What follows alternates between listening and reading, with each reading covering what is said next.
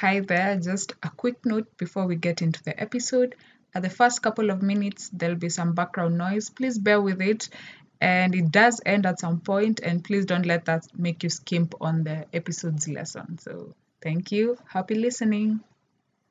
People don't sometimes admit it, but sometimes you can find yourself that you have bad days. You switch on your laptop and you just stare at it. Somebody can see you're online, but you're probably not working because you have zero morale. Hi, what's up, guys? Welcome to another episode of Cafe Construct, your go-to podcast for tips to achieve success in the Kenyan construction industry. Your host for this episode is Whitney, and today my co-host is Brenda Amundi, and we will be taking you through a very special topic for us, mental health in the workplace.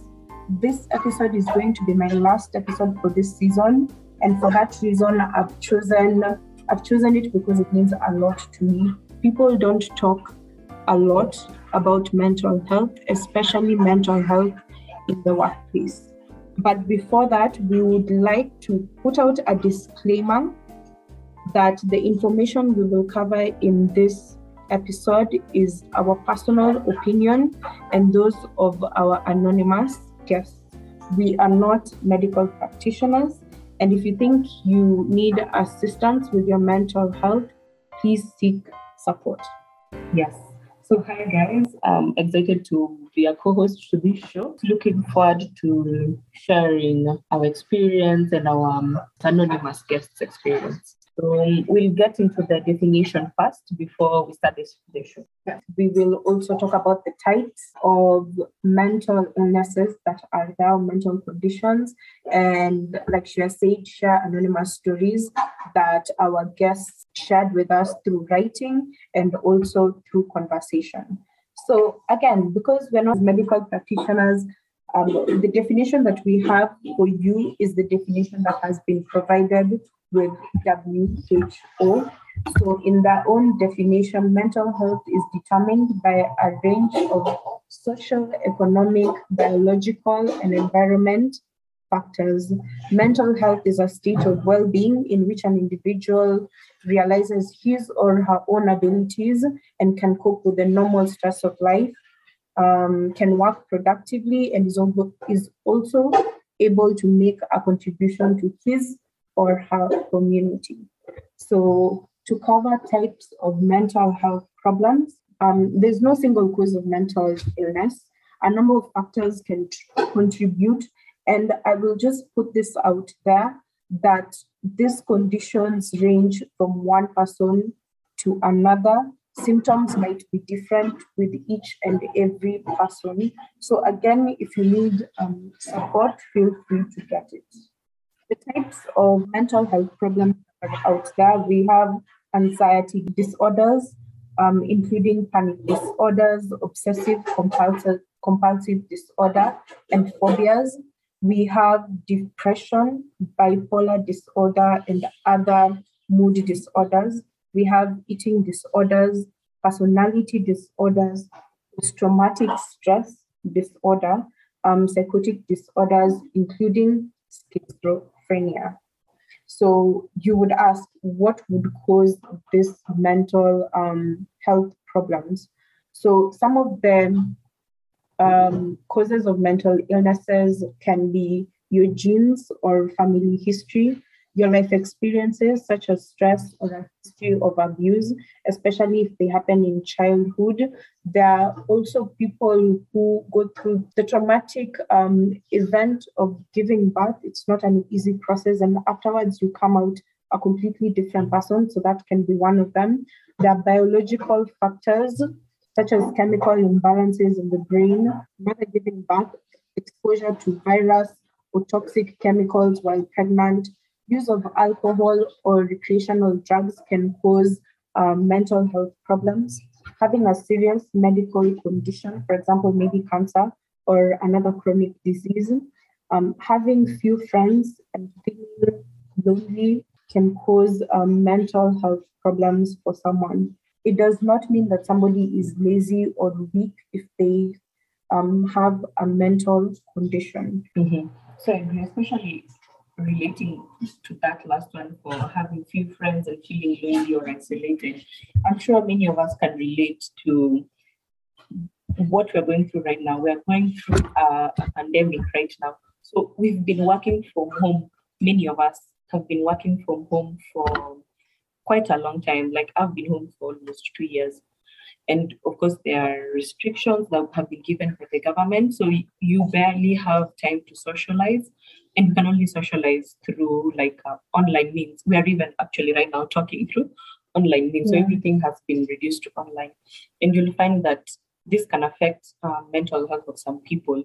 Just for example, I'm a very social person. So I like to see people. I like to talk to people. And that's my way of distressing. So I don't know how many of you can relate, but at this time, you will discover that you start to feel a bit lonely and depressed. So that's one of the main reasons for mental health. So today, we will not talk about all types of mental health. We want to focus on mental health at the workplace. So what are those things that lead people to have decreased job productivity? What makes you not want to wake up in the morning and things like that? So let me just give you a few examples of the sources of stress at work. So they are varied and there are many, but the ones that really pop up when you talk about mental health at the workplace are, like, for example, bad management. So we'll share the stories later and examples, but like one big reason for people having decreased job productivity is because of the management. So management don't put enough time into investing in work cultures, investing in their employees' mental health. Like some companies expect you to just show up at work, work, and then go home. Some employers or managers lie to you about what you can expect when you get into a workplace, and when you get there, you discover that everything is different. Nothing is what you expected. Or you're told that we will change your contract, we'll improve your contract after probation, after internship, we'll give you a job. So that managers, like, that's one reason why people, after those 6 months, after those 3 months, you don't want to work anymore. You want to go home. Another one is employee burnout is another reason. So this can be caused by pressure on you to do more than expected, or pressure to do more than is what is not matching your salary, for example. So you start to burn out. In the beginning, probably you can have this kind of like pressure can get you to perform, but over time, this like reduces and you start to burn out, start to miss work, you start to disengage with your colleagues. So these are some of the behaviors. And these are ways that we can spot like a toxic work culture. If you find that your employees are not showing up to work on time, they're just not motivated to come to work. And you'll find that most people continue to work for these places just because maybe you've already committed to the job. And also, like, in our job market right now, it's not easy to just move from one job to the next. So once you commit to a job, it's really hard to move somewhere else or to change your situation. So you'll find that you're just starting getting like lower and lower and wanting to go to work. So those are just a few ones that we can talk about. So we'll also cover like a topic on self-service employment, formal, and there's also self-employment, and people go through different mental strains in these types of jobs. So we'll cover both of those. Let's just get straight into that. Yeah. So I'm just going to read it out as if it's my story. However, it is not mine. I'm just sharing a story of our guest. The story is that this particular guest lost morale in that job.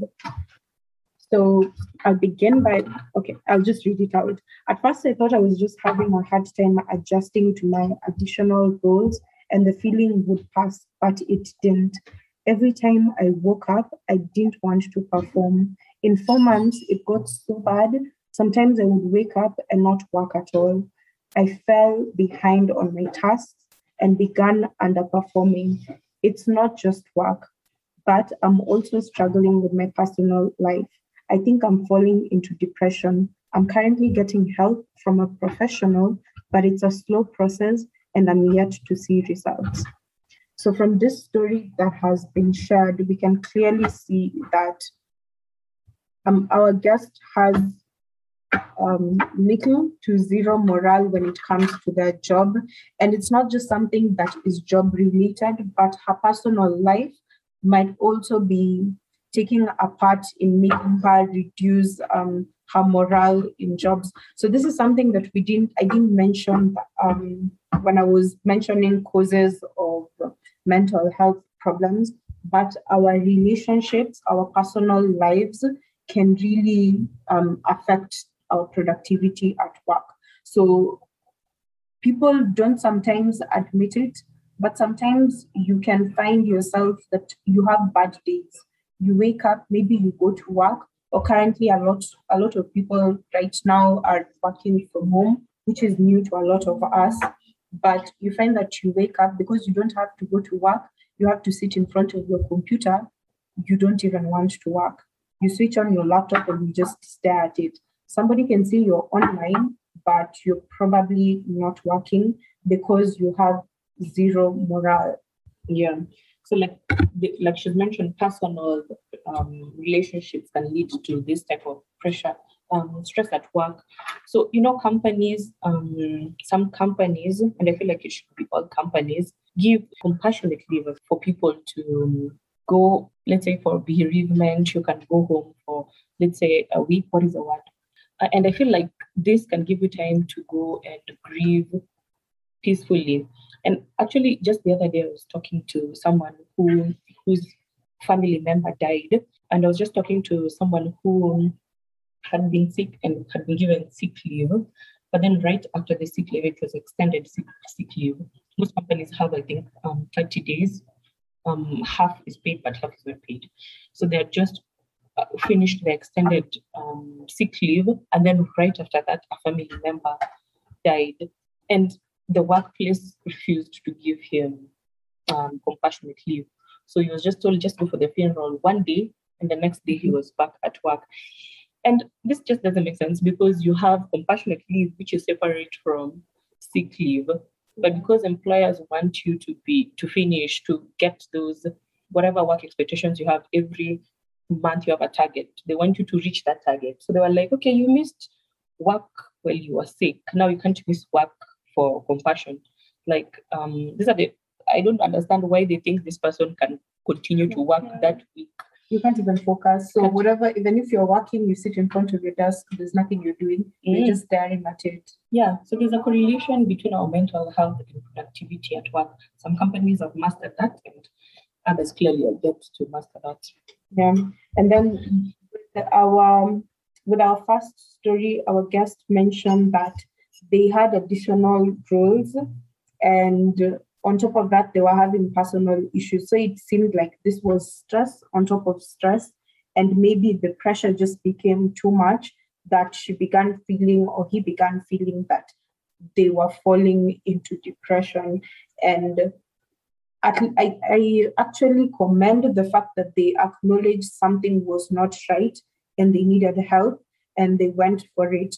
A lot of people sometimes might go through stressful situations and just keep it to themselves. Sometimes they'll get family support, friend support, and sometimes even get medical support, but most people would not. They would just think it's a passing phase. Like she started, like, I just thought it would go away. But 4 months down the line, it's not going away. And the warning signs were there, and I'm glad the person took initiative to get themselves help.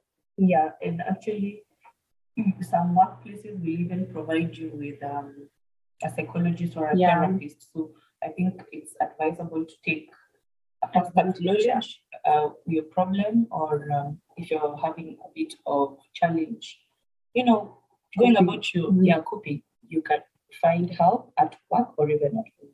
So for our next story, our guest shared the story. HR hired me under pretense that my basic salary or my salary would be reviewed after 3 months probation. I worked so hard to perform and improve processes during those months. 6 months to 1 year down the line, trying to have a salary bump talk. and my manager and HR are dodgy. To make it worse, there's no proper work structure, and I personally thrive where there's a sense of order. There was no clear career growth plan, and a lot of employees gossiped. I felt like I was losing it. It got to a point I couldn't take it anymore, so I quit my job. So clearly, and it can be a personal thing. Some people thrive under order, and some people are okay with no order. But this is a person who was promised a specific, salary. And I think when you sign the contract, you'll always see 6 months probation. Yeah. What is the word they use? Salary review, something like that. Yeah. And then 6 months reaches and nobody reaches out. Nobody. It's like they hope you forget. Yeah. You forget that you were promised better salary. And then now, when you now bring it up, it's gone. And like we mentioned, the coping mechanisms are many. And for this guest, they decided to quit it. And the main reason for quitting the job is because they're prioritizing their mental health. And it's not an easy decision to quit your job. And you actually think over it over and over again. And then at the end, you have to decide which one is more priority. And it's not like it's even a priority because you have to eat at home. You need money. So this decision is not really one that's easy to make. Most people will start applying for jobs first and then quit. But then how can you even apply for a job when your mental health is not, because you have to this. And actually these days, job applications are really intense. Yeah. They're like 1,000 interviews. Some of them even take a whole month of your time. And imagine if you have to apply for 10 jobs, those are 10 months, even if they're running concurrently. Yeah. This would be intense months. So your mental capacity needs to be tough. It's upon you yourself to figure out what is the best decision for you. Yeah. Of course, after consulting with your family, with friends, with medical, figure out what's the best way. There's no one right decision anyway. So this is just one. Yeah, and it really brings in that question of, is HR there to protect employees or to protect the employer? Because there are a lot of question marks in the sense of HR should be there to bridge that gap and be that middle person that's representing both sides. But it gets to a point whereby they miscommunicate, for lack of a better word. They miscommunicate the conditions of you being hired, give you false hope. And then when it comes to the time of you're done with your probation and you've been doing really well, you think that they'll be there to give you the next steps, but they're not doing that, which is really sad, that somebody has to quit their job because of a toxic work environment, which is something that can be corrected. I think employers should know their employees really well. You should know your employee to the point of, I know this particular employee thrives with a particular order. They like being given tasks to be done in a particular way. They like a particular structure. However, this other one thrives with doing things on their own. They prefer to be flexible so that you don't lose talent over things that you can fix. With somebody quitting their job because, for example, there's no salary bump, which they were told they were going to get when they were being hired, is something that could be avoided. You could have just been honest from the start and be like, this is the salary that you're going to get after your probation. And that is what they get at the end of it, so that they know what they're getting themselves into as well. It doesn't catch them off guard. Because even with the economy right now, if somebody tells you, I'm hiring you right now, I'm going to give you 30,000 because you're on probation.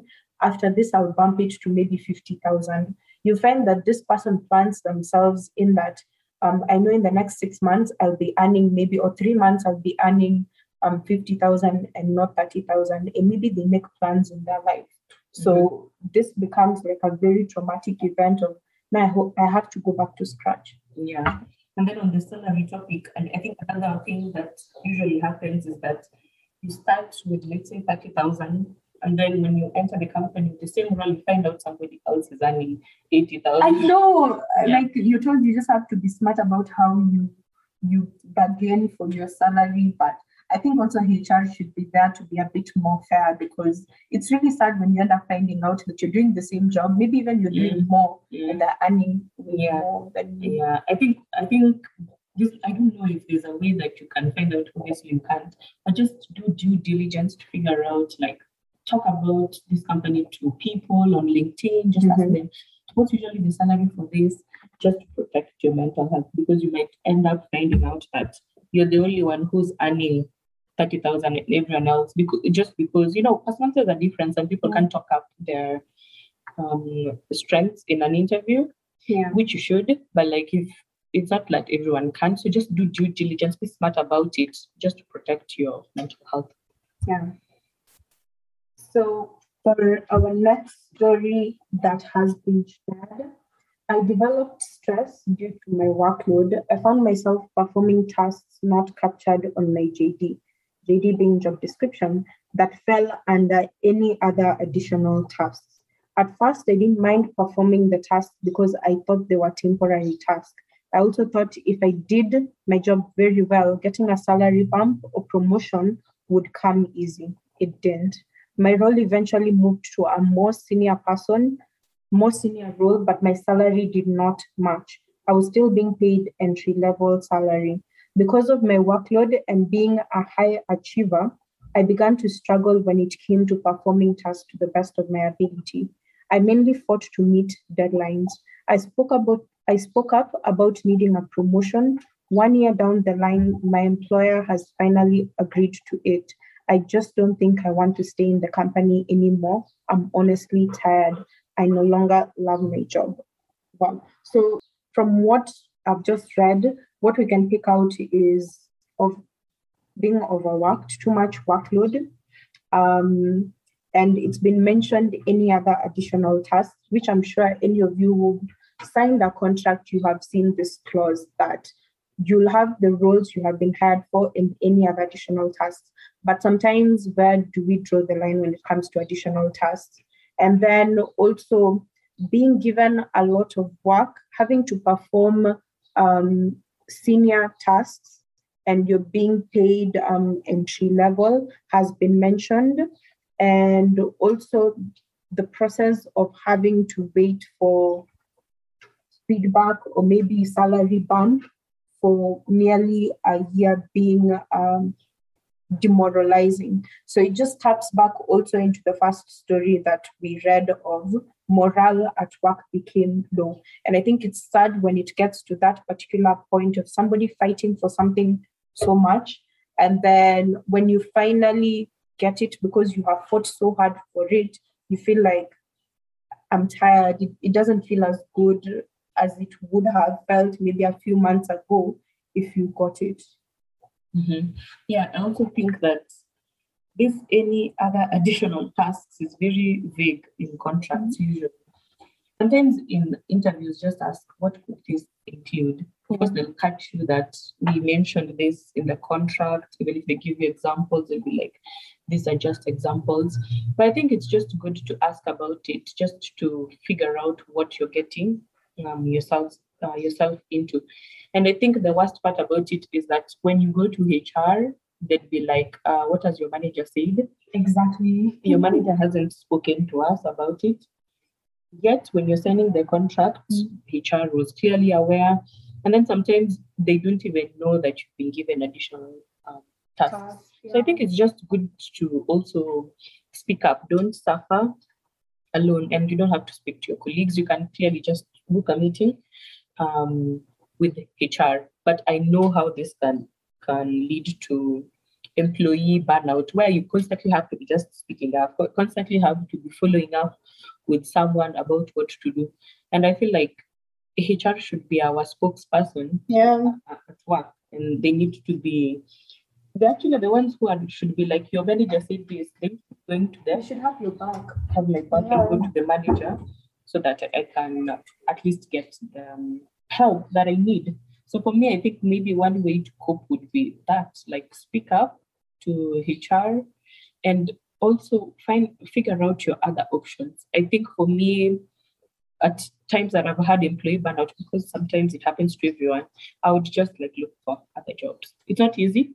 But as soon as I can sense myself starting to not love the job, because you can't go to work if you don't love the job. Yeah.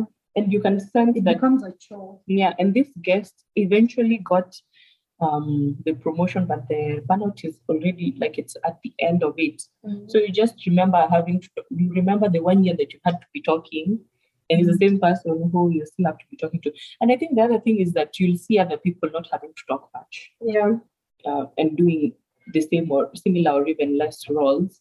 So the question comes in, is it you that you're not advocating for yourself enough? Is it your manager who's not advocating for maybe your promotion as much, or is it HR that's pushing back? I think it's all of those factors playing a part to it. If you don't advocate for yourself, if your manager is not having your back. And I think I saw a story later on about the manager not having this person's back. If your manager is not for you, it's going to be a big problem, because you've already seen HR will ask you like, what has your manager said? Yeah. So even if you go advocating for yourself and your manager just is not for this story. Yeah. And I think I read this networking blog. I wish I could remember the link. And I think it was about networking, where they said, have someone in the company who is going to have your back. Exactly. And yeah. So you need to have friends. Mm-hmm. Yeah. So probably a different manager in the company or a boss somewhere can at least have your back, so and that advise you accordingly. Yeah, because what they use in that room where the big wigs are meeting, the big leaders, does somebody in there know you? Mm. I think that's maybe they can speak for you. This is just like one way. I'm just protecting your mental health before you get there. Just thinking about ways for you to be protected at work. Because even if you speak up, probably you're not like a boss in the company. So you need a boss to come back. Yeah. And also I think it's important for HR to be able to really be hands-on when it comes to additional tasks. If it's something that's not temporary, maybe somebody has left the company or something happened, maybe somebody's on leave, things like that, and you need to cover for them, that's temporary. You can handle maybe a month, 2 months, but it's something that goes beyond 3 months. HR should consider reducing your tasks, your daily tasks, or rather what you are hired to do. So for example, if your job entailed going to field maybe on a daily basis, and right now you also need to be in the office, then the days you have to be in the field or the work you are doing in the field should be reduced because you're taking additional tasks within the office. So it should be something whereby if I'm going to give you additional work, then let me reduce some work so that somebody does not experience a burnout of, oh, I'm so exhausted, I'm running to do 1 + 2 + 3, and all these things need to be done in a particular deadline, and I need to do it really well. But because I can't give them 100% attention, let me just run to meet the deadline. Once that is done, then that's it. So, yeah.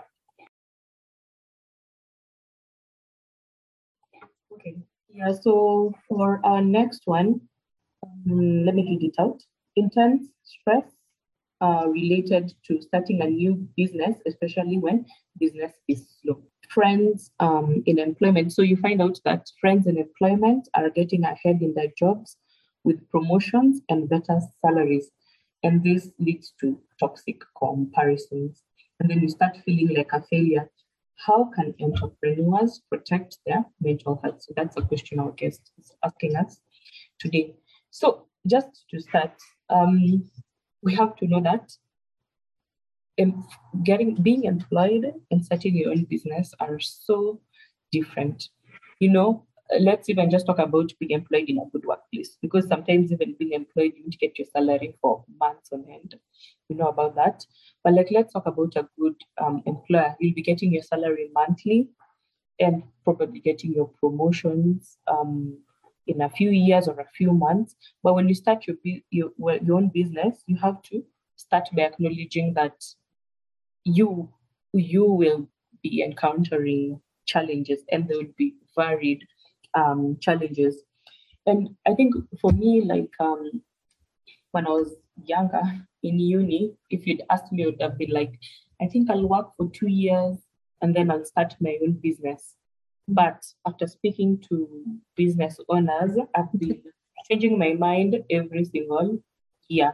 And I think the main reason is because if you talk to any business owner, they'll tell you that the work you put in, it's not 8 to 5, it's 24 hours, and you have to network to get your business. We've actually been hosting different people here who've started their own businesses, and you can see the challenges they've been encountering and how they've been coping.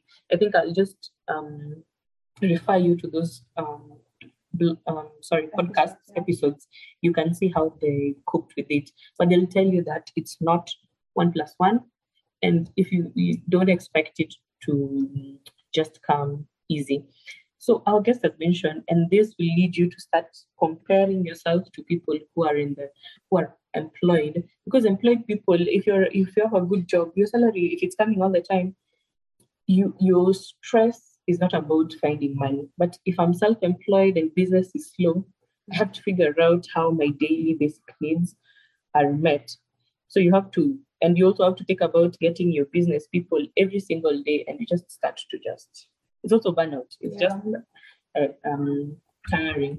So I think for the people that I've talked to before about this, eventually it's about finding peace, that I've chosen a path, and the path will have ups and downs, and it's not going to be easy, and it's not going to be in the short term.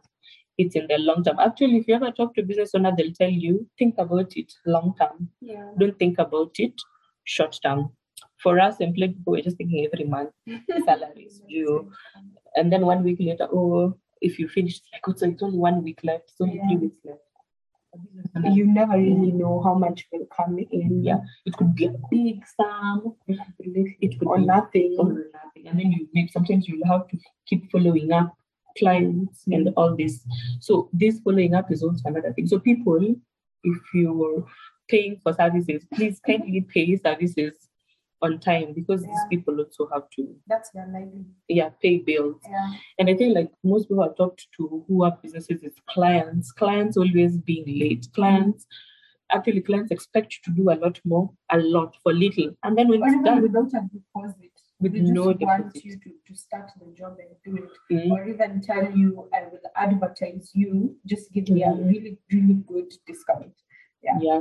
Sometimes it's good to argue for a discount. Sometimes you really make these businesses suffer. And I like what Brenda said, when it comes to timelines, you really need to give yourself a realistic timeline when you're starting your own business.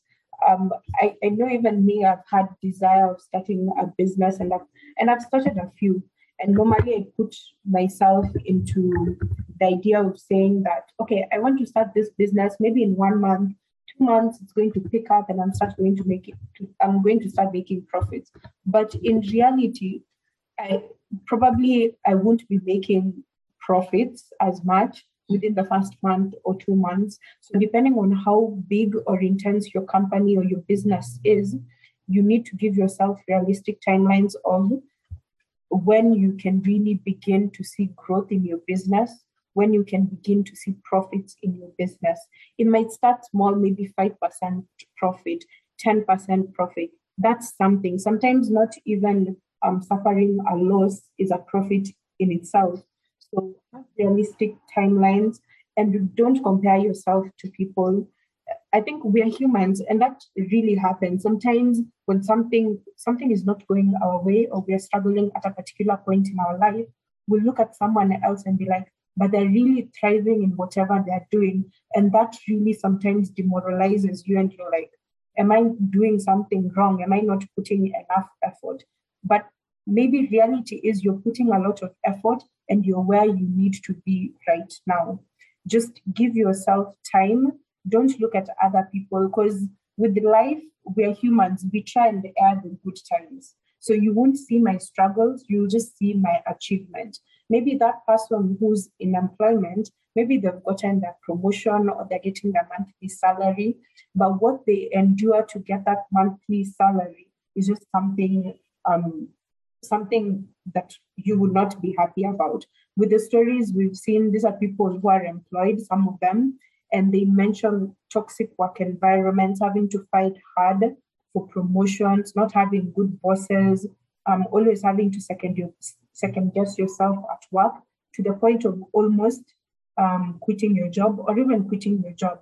So everyone struggles in their life. If you've taken a path that you're genuinely passionate about and believe in, don't second guess yourself. Even if it gets hard, just keep pushing, and eventually with hard work, you will see the results. Exactly.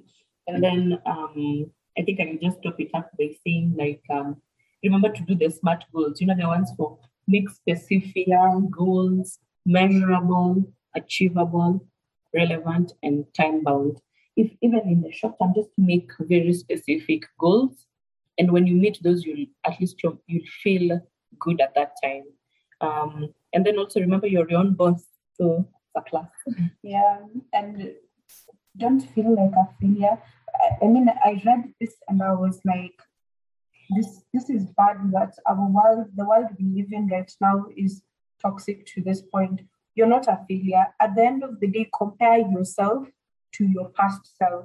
Sometimes comparing yourself to other people is really toxic, and I'll admit it, even I have done it. But compare yourself to your previous self. Yesterday, what kind of person were you? Have you improved today? Have you learned today? Have you pushed yourself further today, taken one step? Take time to also celebrate yourself so that you don't find yourself falling into depression or having anxiety. Take that time to really appreciate small wins, because I think sometimes we don't do that. Yeah. So with our next story, my manager did not acknowledge the hard work I put in and didn't listen to my concerns. And to make it worse, he was unprofessional, arrogant, and really rude. He lacked respect for me. We worked together for 2 years, and those years were not easy. It's hard to work for a manager who does not have your back, offers minimal to no guidance, and does not trust you to do your job. I loved my job and the company I worked for. However, when another company took interest in me, I left without a second thought. Best decision ever. And I think this just reminds me of the quote that says, people don't leave hard jobs. People leave bad bosses. I mean, to be working with somebody who is being unprofessional, is being rude to you, arrogant to you, and even lacks respect for you is not just something that is frowned upon from a manager, but even a colleague, like a workmate. Mm-hmm. And it's sad that this person had to put up with this for 2 years. But like we said, sometimes you stick in a job because you need to pay your bills. And the sad part is that it's not just our listener or our guest that has been through this, having to leave a job because of a boss, but a number of people are leaving jobs because of their bosses. For example, a 2019 survey by staffing firm Robert Half found that almost half of the workers surveyed quit their jobs because of bad bosses. A new survey by Resume Lab found that 75% of workers stay at a job with a bad boss because they need the money, but most typically last 2 years or less moving on. So this just says that a lot of companies end up losing good talent because of bad managers or bad bosses.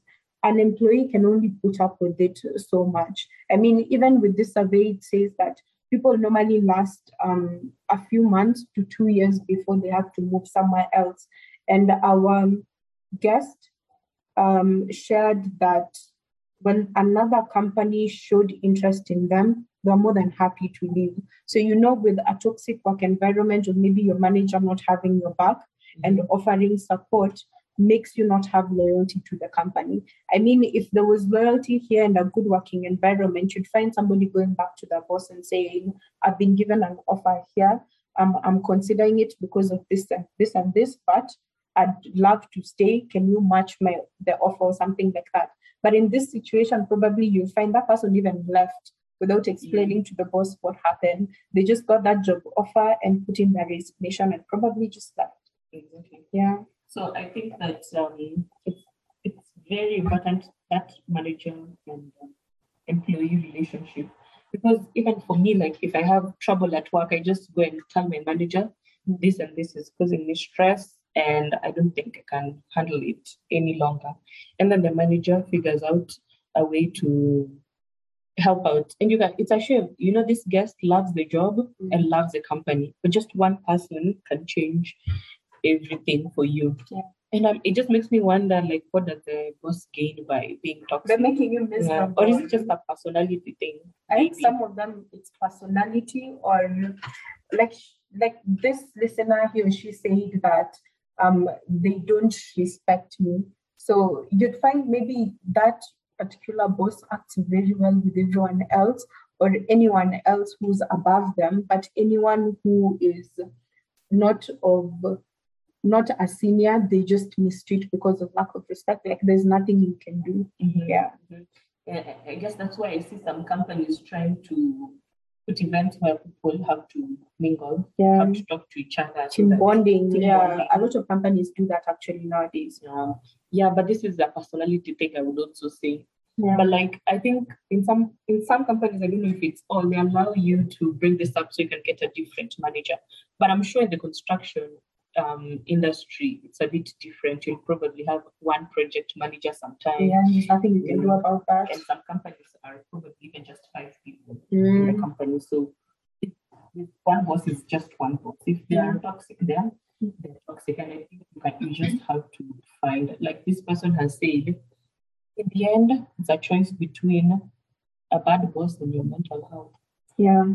And for me, mental health, and this is my own opinion, mental health comes first. I will leave a job before I have to worry about my mental health, because if I'm being honest, if I stay in that company and my mental health is not at its best, I won't perform to my best.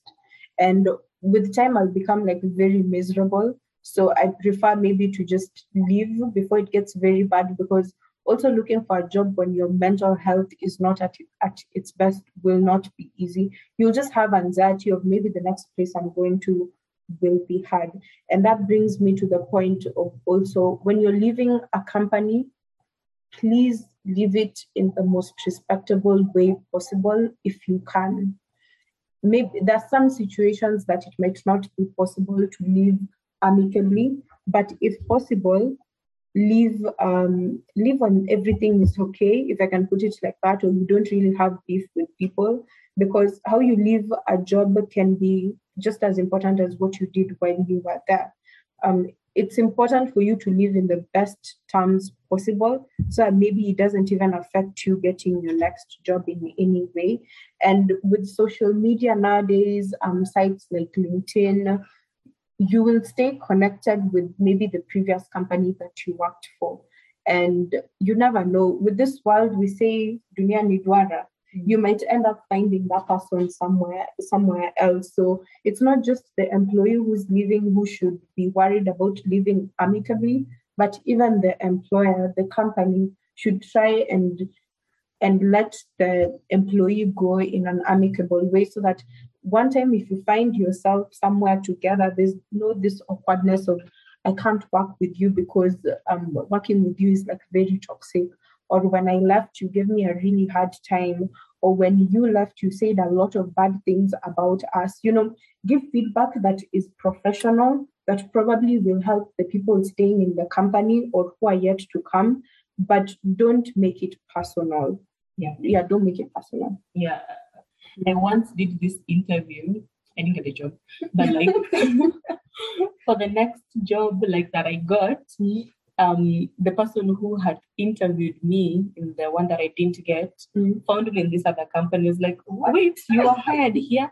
And it so happens that the HR, both departments, they knew each other and they've been talking. So this is where they now start exchanging information about candidates, about employers, employees. And I really think with the HR community, it's somehow small. Because even if you check LinkedIn and you start following somebody like a recruiter or HR, you'll find that a lot of them follow each other. Mm-hmm. So trust me, sometimes when you're looking to leave a company and join another one, if they probably know the recruiter of that particular company or the HR of that company, they will reach out to them and probably ask questions about you. So live amicably. I agree. So our next story. The job I do requires me to closely work with another department within the company, and some of my workmates make my work hard. I'm not sure if it's because of my age. They undermine me every chance they get and question every information I provide them with. I thought I was the problem, but other people who have worked with them before shared the same concerns. I can't escape it because we work together regularly. It's gotten to a point I dread working with them. During things, I literally fall ill. This is crying face emoji. I feel my self-confidence has gone down. I now second guess myself every time and I have horrible anxiety. My manager is aware of what is happening, but not much has been done. I feel like I'm being bullied and I'm losing it. For my sanity, I have to resign. This is like very, very sad. Having to read this and seeing that somebody is in such a toxic work environment that they literally fear having to sync with their workmates. They fear having to be in meetings with their workmates is really sad. And honestly, I'm just in shock. Even after reading this, that somebody can be working with people who really threaten their mental health to the point that no longer want to work with them, and not just work with them, but to resign from the company. And one thing that this guest has shared is that at first they thought maybe they're the problem, maybe they don't know how to work with these particular individuals, but it seems like other people also have complained that working with these people is hard. So my question just comes in, if the manager is also aware, how come not much has been done? And how come HR maybe hasn't gotten involved to try and assist this employee and even assist the workmates who are making her work like really hard? And I can say that it's more than exhausting for employees to be part of a work culture where people devalue each other's work constantly and try to manipulate results through criticism or threats.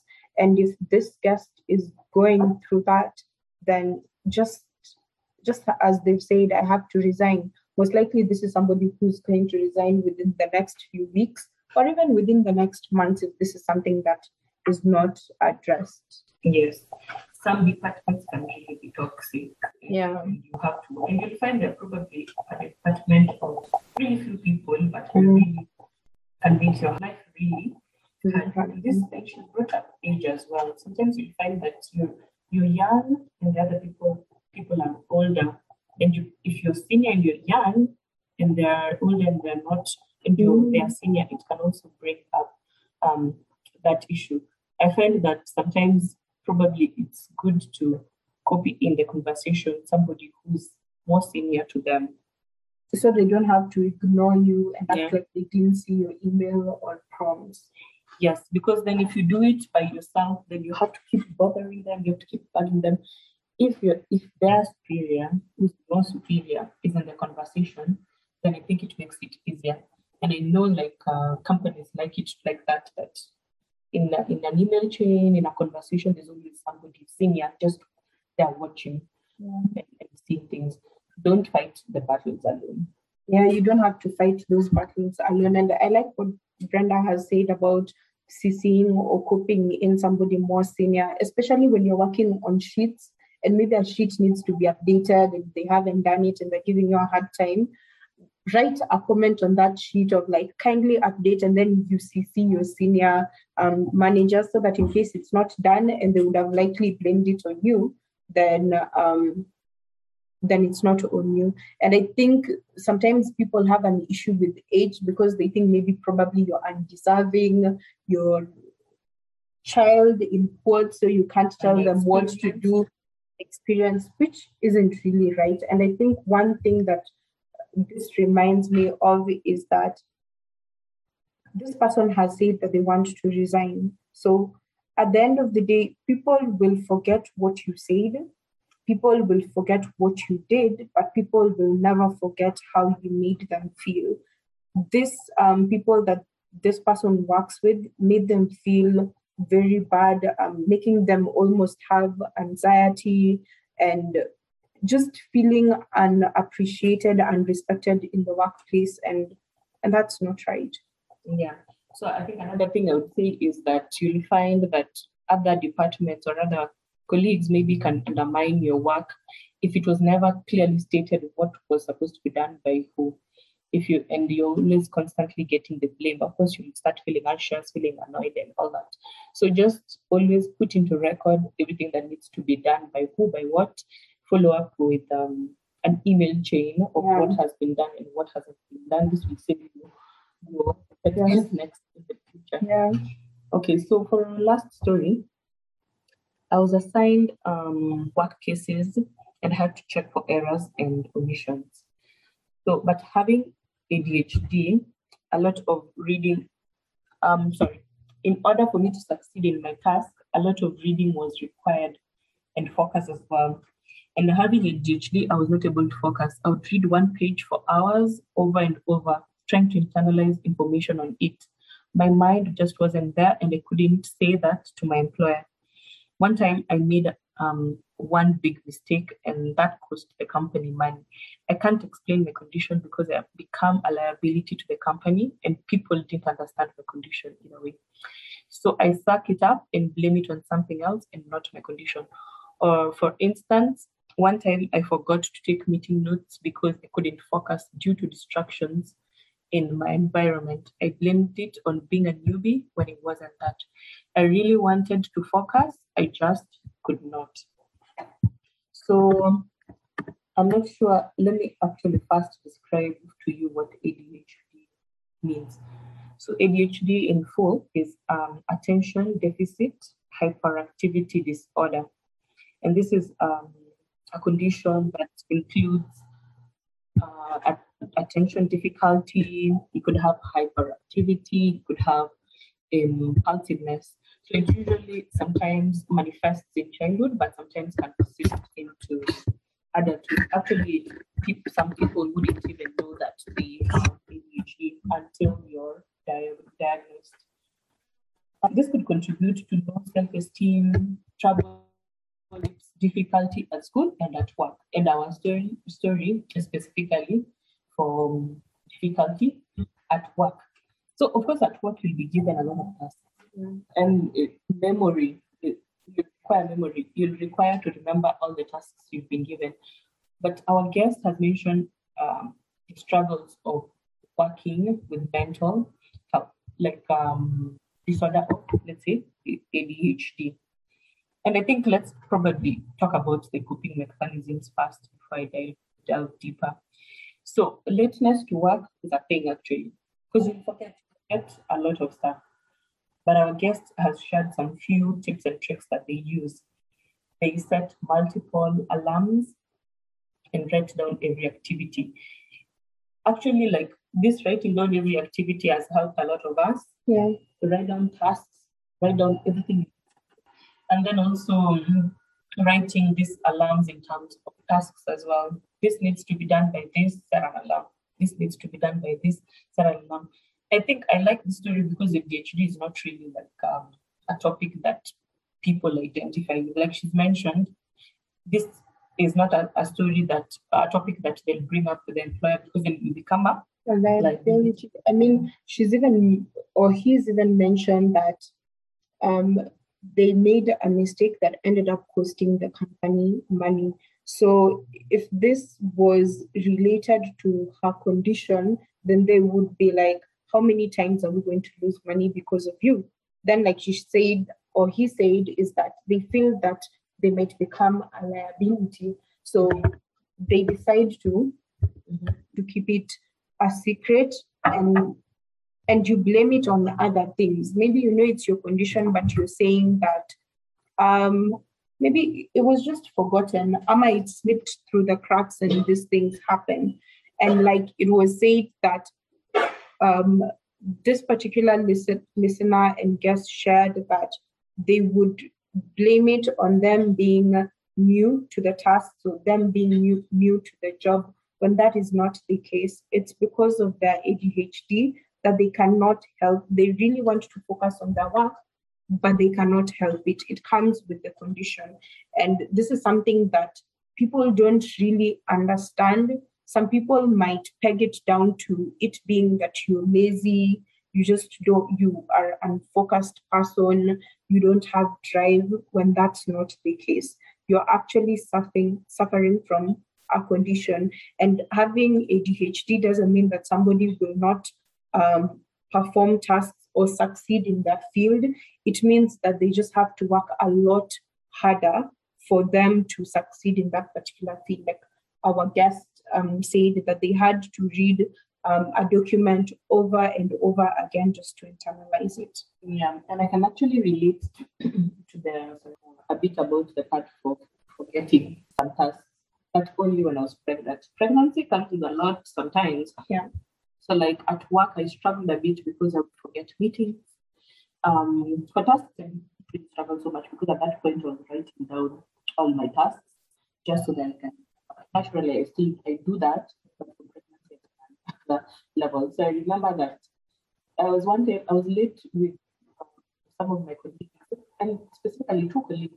I was late for that meeting 3 times, and at that point I decided I will just come clean.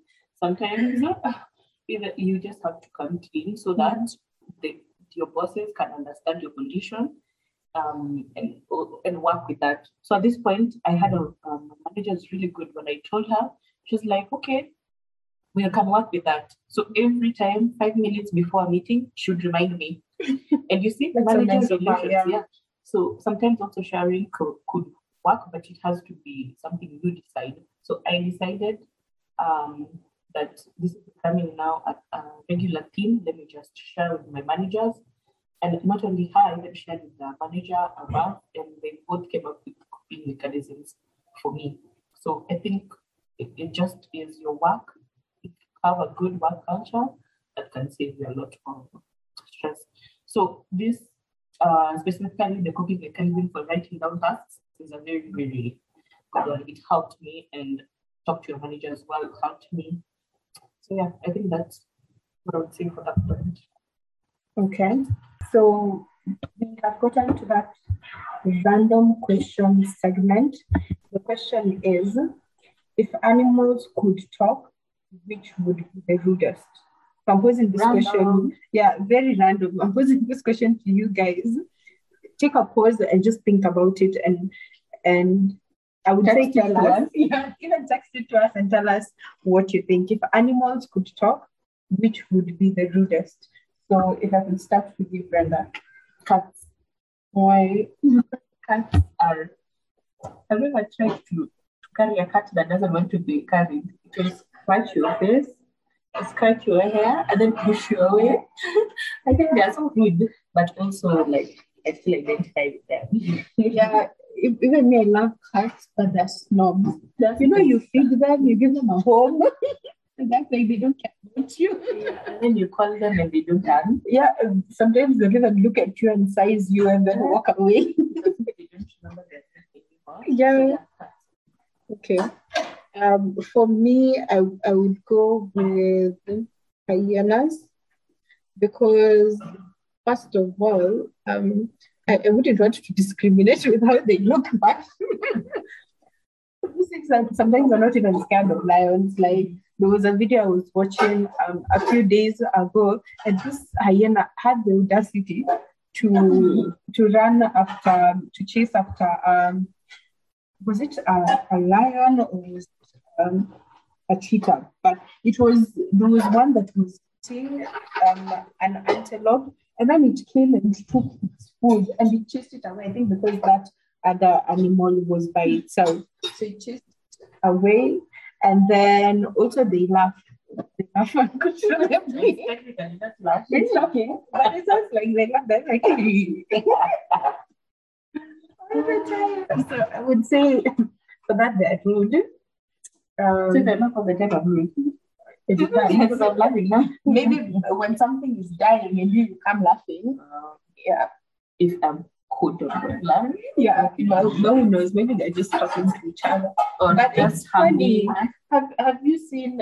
Okay, just go and watch a hyena do its thing. Mm. They're funny, but also you'd be like, I wouldn't be friends with you. Yeah. Okay. Yeah. So back to our topic, which is mental health in the workplace. So some coping mechanism, we mentioned some coping mechanism with every story that we shared with you, but another coping mechanism you can use if you feel like you need to check your mental health is meditation. A lot of people say that meditation really helps. It grounds you.